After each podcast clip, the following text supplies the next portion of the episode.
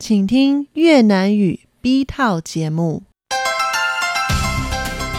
以下请您收听由劳动部劳动力发展署委托制播，中央广播电台所制作的越南语节目。Sau đây xin mời quý vị và các bạn đón nghe chương trình phát thanh Việt ngữ do Sở Phát triển Nhân lực Lao động trực thuộc Bộ Lao động, Ủy thác Đài RT thực hiện.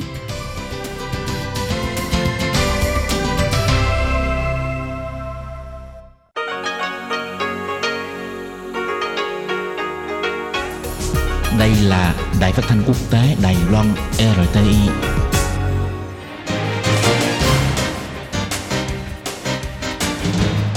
Ban Việt ngữ xin kính chào quý vị và các bạn. Đây là chương trình Việt ngữ Đài phát thanh RTI được truyền đi từ Đài Loan.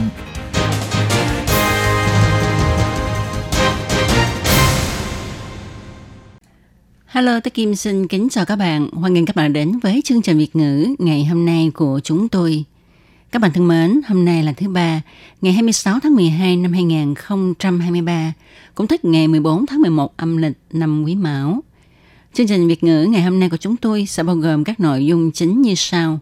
Bắt đầu là bản tin thời sự trong ngày, tiếp đến là bản tin đến từ Việt Nam, rồi đến chuyên mục Tiếng Hoa cho mỗi ngày, chuyên mục Tủ kính sinh hoạt và sau cùng chương trình của chúng tôi sẽ khép lại với chuyên mục giờ hẹn các bạn. Và để mở đầu cho chương trình hôm nay, tôi Kim xin mời các bạn cùng đón nghe bản tin thời sự trong ngày. Trước hết, mời các bạn cùng theo dõi các mẫu tin tấm lược.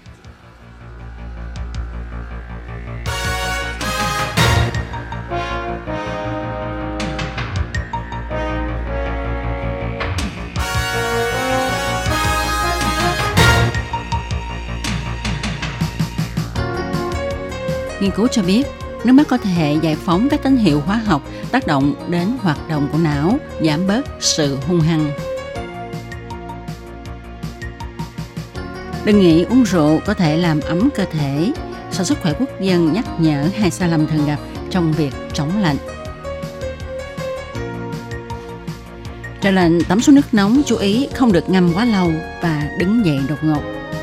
Và sau đây, tôi Kim xin mời các bạn cùng đón nghe nội dung chi tiết của bản tin thời sự ngày hôm nay nhé. Khi nhìn thấy ai đó khóc, cơ thể con người thường xảy ra phản ứng cảm xúc. Nghiên cứu cho thấy các tín hiệu hóa học được giải phóng để tác động đến hoạt động của não khi con người rơi nước mắt. Nước mắt con người mang tín hiệu hóa học làm giảm cảm giác nóng nảy, hung dữ.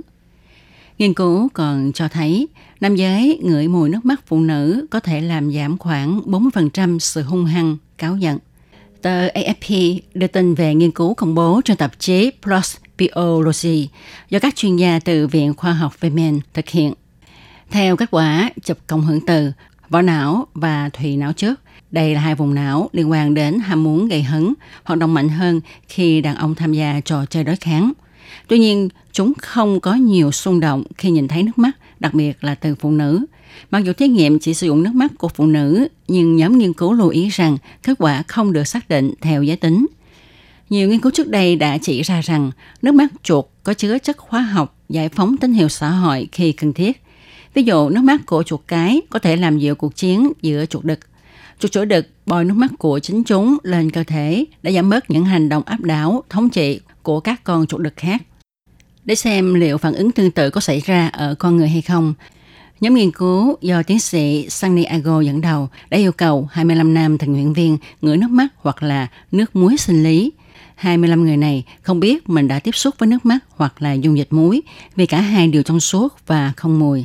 Các nhà nghiên cứu yêu cầu các đối tượng trên cho một trò chơi trên máy tính đã được sử dụng trong các nghiên cứu trước đây về sự gây hấn và liên quan đến việc tích lũy tiền cũng như là những kẻ thù tưởng tượng có thể ăn cắp tài sản của mình. Trong trò chơi này, các đối tượng có thể trả đũa những người chơi khác bằng cách khiến họ mất tiền nhưng không thể lấy được tài sản từ họ. Nghiên cứu sử dụng phương pháp chụp cắt lớp để kiểm tra não của các đối tượng nam và phát hiện nếu họ bị kích thích trong khi chơi trò chơi, vỏ não trước trán và thùy não trước của họ trở nên hoạt động mạnh hơn. Cả hai đều liên quan đến hành vi hung hăng. Tuy nhiên nếu họ ngửi mùi nước mắt thì phản ứng sẽ ít gây gắt hơn. Theo chuyên gia, việc giải phóng các tín hiệu hóa học để tránh hành vi hung hăng có thể còn quan trọng hơn đối với trẻ nhỏ vì chúng chưa thể giao tiếp bằng lời nói.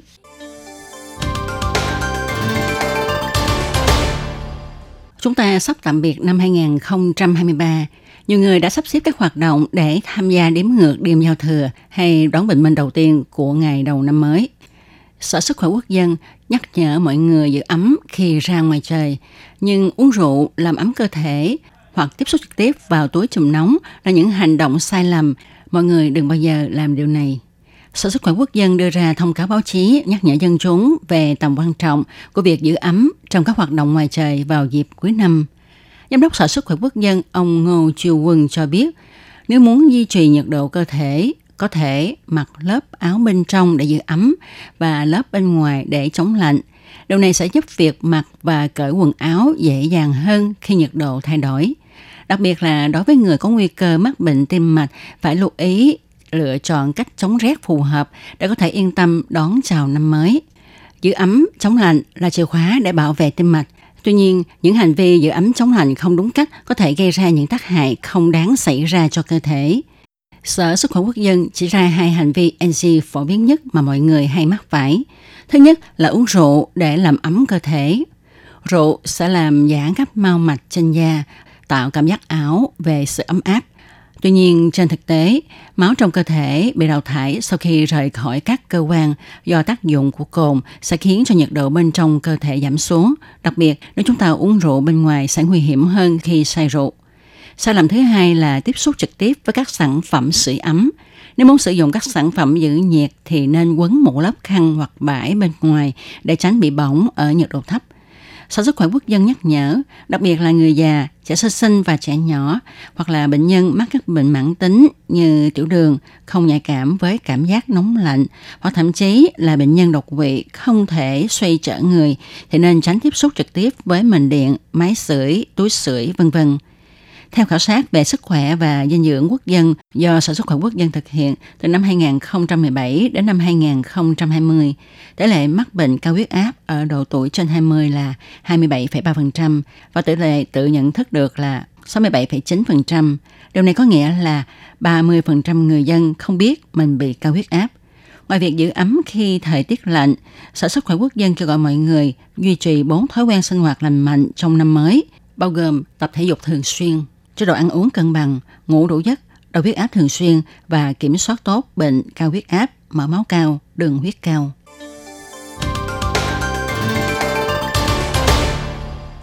Trời trở lạnh, mọi người rủ nhau đi tắm suối nước nóng. Dù là buổi sáng ngày thường, nhưng có rất nhiều người đi tắm suối nước nóng. Một ông bác nói, tốt cho sức khỏe nên đến đây tắm suối nước nóng mỗi ngày. Hơn nữa, thời tiết như thế này rất là thích hợp để tắm suối nước nóng. Ngâm xong, người rất dễ chịu, thoải mái nên một tuần đến đây 5 ngày. Trời lạnh rất thích hợp tắm suối nước nóng, nhưng mọi người cũng nên chú ý. Nhân viên y tế chia sẻ, thời tiết ẩm ướt và lạnh khiến số ca tử vong đột ngột nhiều hơn trước. Phòng chăm sóc đặc biệt không còn giường trống – một người đàn ông khoảng 40-50 tuổi mặc áo tay ngắn đi ra ngoài sau khi tắm suối nước nóng khiến huyết áp tăng cao, vỡ mạch máu não, xuất huyết não gây tử vong. Một trường hợp khác chết vì nhồi máu cơ tim do chênh lệch nhiệt độ quá mức khi anh ta rời khỏi nhà tắm ra phòng khách sau khi tắm ở nhà. Chủ nhiệm khu suối nước nóng bắt đầu nói, cố gắng đừng để đổ mồ hôi trong hồ tắm. Khi chúng ta thấy đổ mồ hôi là chúng ta biết tắm đủ rồi đó. Đặc biệt, số nước nóng này có tính axit cao và sẽ có hại cho làn da nếu bạn ngâm mình trong đó quá lâu. Bất kể là nhiệt độ hay độ axit đều không thích hợp để ngâm tắm quá lâu. Chuyên gia kiến nghị nên nghỉ ngơi sau khi ngâm 3 đến 5 phút và có thể chọn ngâm mình trong bể nước lạnh để nhiệt độ cơ thể phục hồi.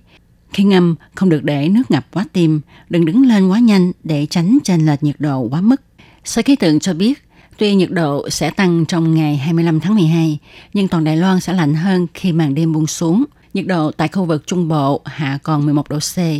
Ngày 26 tháng 12, nhiệt độ tăng trở lại, thời tiết ấm hơn mấy ngày qua.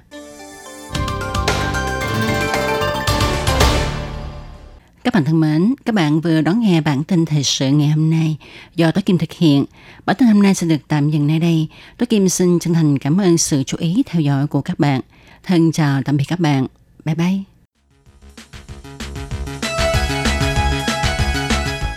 Xin mời quý vị và các bạn theo dõi phần tin Việt Nam. Kính thưa quý vị và các bạn, tiếp sau đây mời các bạn cùng lắng nghe bản tin đến từ quê hương Việt Nam với những mẫu tin tóm lược như sau. Bàn giao công trình công viên xanh trong lòng thành phố năm 2023.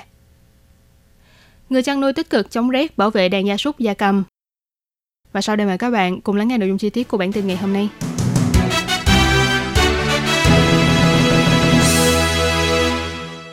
Theo thông tin từ trang B News, ngày 26 tháng 12 năm 2023, Trung tâm hỗ trợ và phát triển sinh viên Việt Nam, thành đoàn, Hội đồng đội thành phố Hà Nội và công ty trách nhiệm hữu hạn Canon Việt Nam phối hợp tổ chức lễ bàn giao công trình dự án những công viên xanh trong lòng thành phố năm 2023 tại trường tiểu học Phúc Lợi, quận Long Biên, Hà Nội. Với mục đích cùng chung tay với các đô thị tạo thêm nhiều công viên xanh nhằm tăng tỷ lệ cây xanh, giảm thiểu ô nhiễm không khí, bảo vệ môi trường, đồng thời nâng cao nhận thức của người dân về vấn đề bảo vệ môi trường, góp phần chung tay cùng Việt Nam hoàn thiện các mục tiêu phát triển bền vững của Việt Nam và thế giới. Sau 3 năm triển khai thực hiện, dự án đã xây dựng 9 công trình công viên xanh tại 9 trường tiểu học thuộc 9 quận Tây Hồ, Thanh Xuân, Cầu Giấy, Ba Đình, Hoàng Kiếm, Đống Đa, Hoàng Mai, Long Biên, Hà Đông, với tổng giá trị lên đến gần 1,7 tỷ đồng. Những công viên xanh nhỏ này không chỉ góp phần nâng tỷ lệ cây xanh ở các trường học, giúp giảm thiểu ô nhiễm không khí, mà còn tạo ra những không gian xanh để cho học sinh, giáo viên thực hiện các hoạt động hữu ích khác như bố trí thư viện ngoài trời, tổ chức hoạt động học tập về thực vật vân vân. Tại buổi lễ bàn giao, đại diện Canon Việt Nam và Trung tâm hỗ trợ phát triển sinh viên Việt Nam đã trao tặng 3 công trình công viên xanh nhỏ cho 3 trường tiểu học, gồm tiểu học Phúc Lợi, tiểu học Tân Mai và tiểu học Đồng Mai 1. Ngoài ra, Canon còn tài trợ tủ sách truyện tranh Nhật Bản Ehon, giúp các em học sinh có cơ hội tiếp xúc với những cuốn sách hay, phát triển trí não, khả năng ngôn ngữ, tư duy sáng tạo và nuôi dưỡng tâm hồn, cảm xúc của mình. Cũng trong buổi lễ này, hơn 60 bức tranh đẹp đã được chọn ra từ 5.000 bức tranh tham dự cuộc thi vẽ tranh công viên xanh trường em để trưng bày. Ban tổ chức cũng trao giải và giấy chứng nhận cho các em có bức tranh đạt giải trong cuộc thi. Với sự thành công của dự án này, trong thời gian tới, Canon Việt Nam hy vọng sẽ có thể tiếp tục triển khai dự án không chỉ ở trường học mà còn ở những khu vực khác trong thành phố để góp phần mang lại màu xanh cho thủ đô Hà Nội. Canon Việt Nam mong muốn rằng thông qua dự án này, các em học sinh sinh viên sẽ có thể nâng cao ý thức bảo vệ môi trường, chăm sóc và bảo vệ cây xanh, góp phần vào bảo tồn và bảo vệ môi trường bền vững, hướng đến thực hiện các mục tiêu phát triển bền vững của Việt Nam. Theo thông tin từ báo tin tức, miền Bắc Việt Nam đang trải qua đợt rét đậm kéo dài nhất từ đầu mùa đông đến nay. Nhiệt độ xuống thấp trong khoảng gần một tuần qua, làm tăng nguy cơ thiệt hại cho cây trồng và vật nuôi. Người chăn nuôi ở Hải Dương đã chủ động các biện pháp để kịp thời chống đói, chống rét cho đàn vật nuôi và gia cầm, như quay kính chuồng trại, tích trữ thức ăn và sưởi ấm, tăng sức đề kháng cho gia súc gia cầm. Gia đình ông Vũ Văn Lĩnh ở thôn Cam Đông, xã Tuấn Việt, huyện Kim Thành, mỗi tháng đều đặn cấp 4 tấn thịt gà ra thị trường.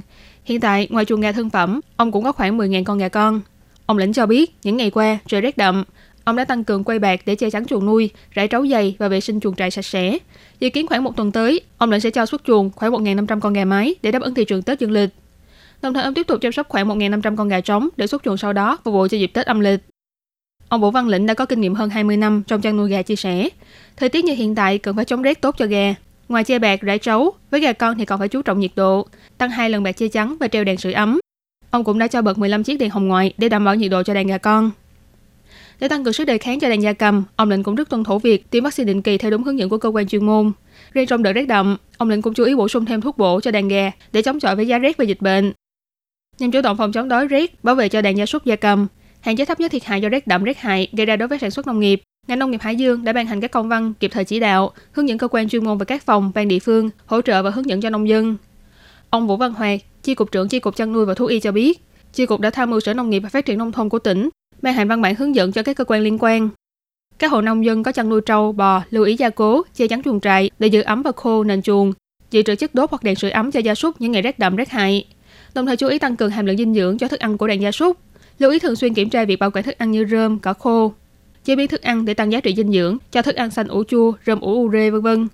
Chuẩn bị thức ăn tinh như bột ngô, sắn, cám gạo, các chất khoáng và vitamin nhằm tăng sức đề kháng cho gia súc.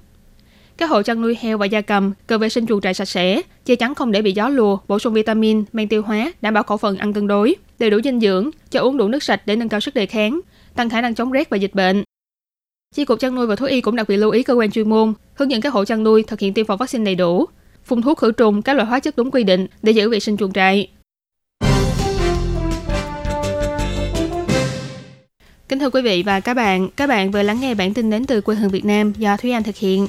Cảm ơn sự chú ý lắng nghe của quý vị và các bạn. Xin thân ái chào tạm biệt và hẹn gặp lại.